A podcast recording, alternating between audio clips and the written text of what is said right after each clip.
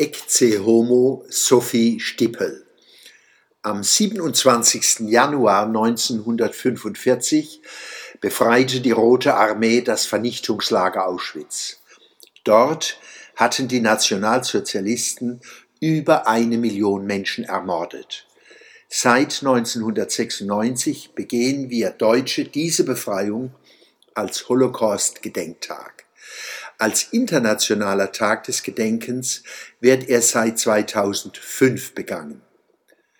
Bei der Gedenkfeier im Anna-Reiß-Saal in D5 galt in diesem Jahr die besondere Aufmerksamkeit der Opfergruppe Ernste Bibelforscher, die sich heute Jehovas Zeugen nennen. Spät gedenken wir dieser kleinen, standhaften Gemeinschaft. Ihrer Glaubenstreue begegnen wir mit großer Demut und Achtung, denn ihre Peiniger boten ihnen einen teuflischen Pakt an. Wenn sie ihrem Glauben abschwören würden und Glaubensgeschwister anzeigen, dürften sie die Hölle verlassen und nach Hause gehen, wo oft sehnsüchtig auf sie gewartet wurde. Viele von Jehovas Zeugen schlugen diese Möglichkeit aus und blieben in der Hand ihrer Feinde. Neben Standhaftigkeit und Treue wirkte bei diesen Entscheidungen auch Furcht vor Gottes Strafen mit. Die Leidensgeschichte dieser Christen wurde dargeboten in Vorträgen von Schülern, durch die Ansprache von Oberbürgermeister Dr. Kurz und durch den ergreifenden Film Die Köchin des Kommandanten Zwei Wege nach Auschwitz. Im Mittelpunkt des Films Jehovas Zeugin Sophie Stippel und Lagerkommandant Rudolf Höss.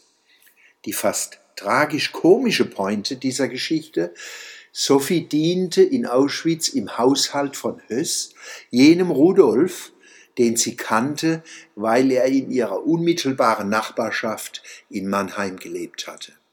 Höss, dem Menschen- und Gottesverächter, ist diese Frau in ihrer Treue zu ihrem Gott ein Rätsel. Er begreift sie nicht, denn siehe, Sophie Stippel ist ein Mensch. Seine Kinder lieben sie. Dank und Kompliment den Filmemacherinnen Karin Strobel und Christina Stieler. Dank dem Archivum, das die Daten erschließt und bereitstellt.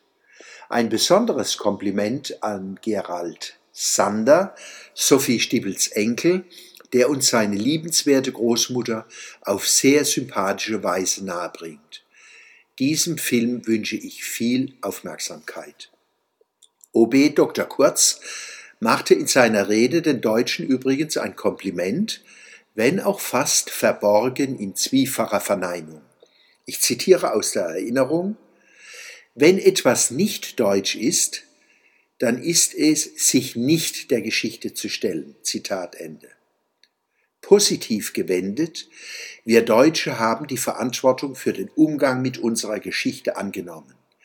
Wer dazu beitragen will, die aktuellen Spaltungen in Deutschland zu überwinden, sollte diese Kulturleistung des deutschen Volkes in den letzten 70 Jahren nicht geringschätzen, sondern würdigen und öffentlich anerkennen.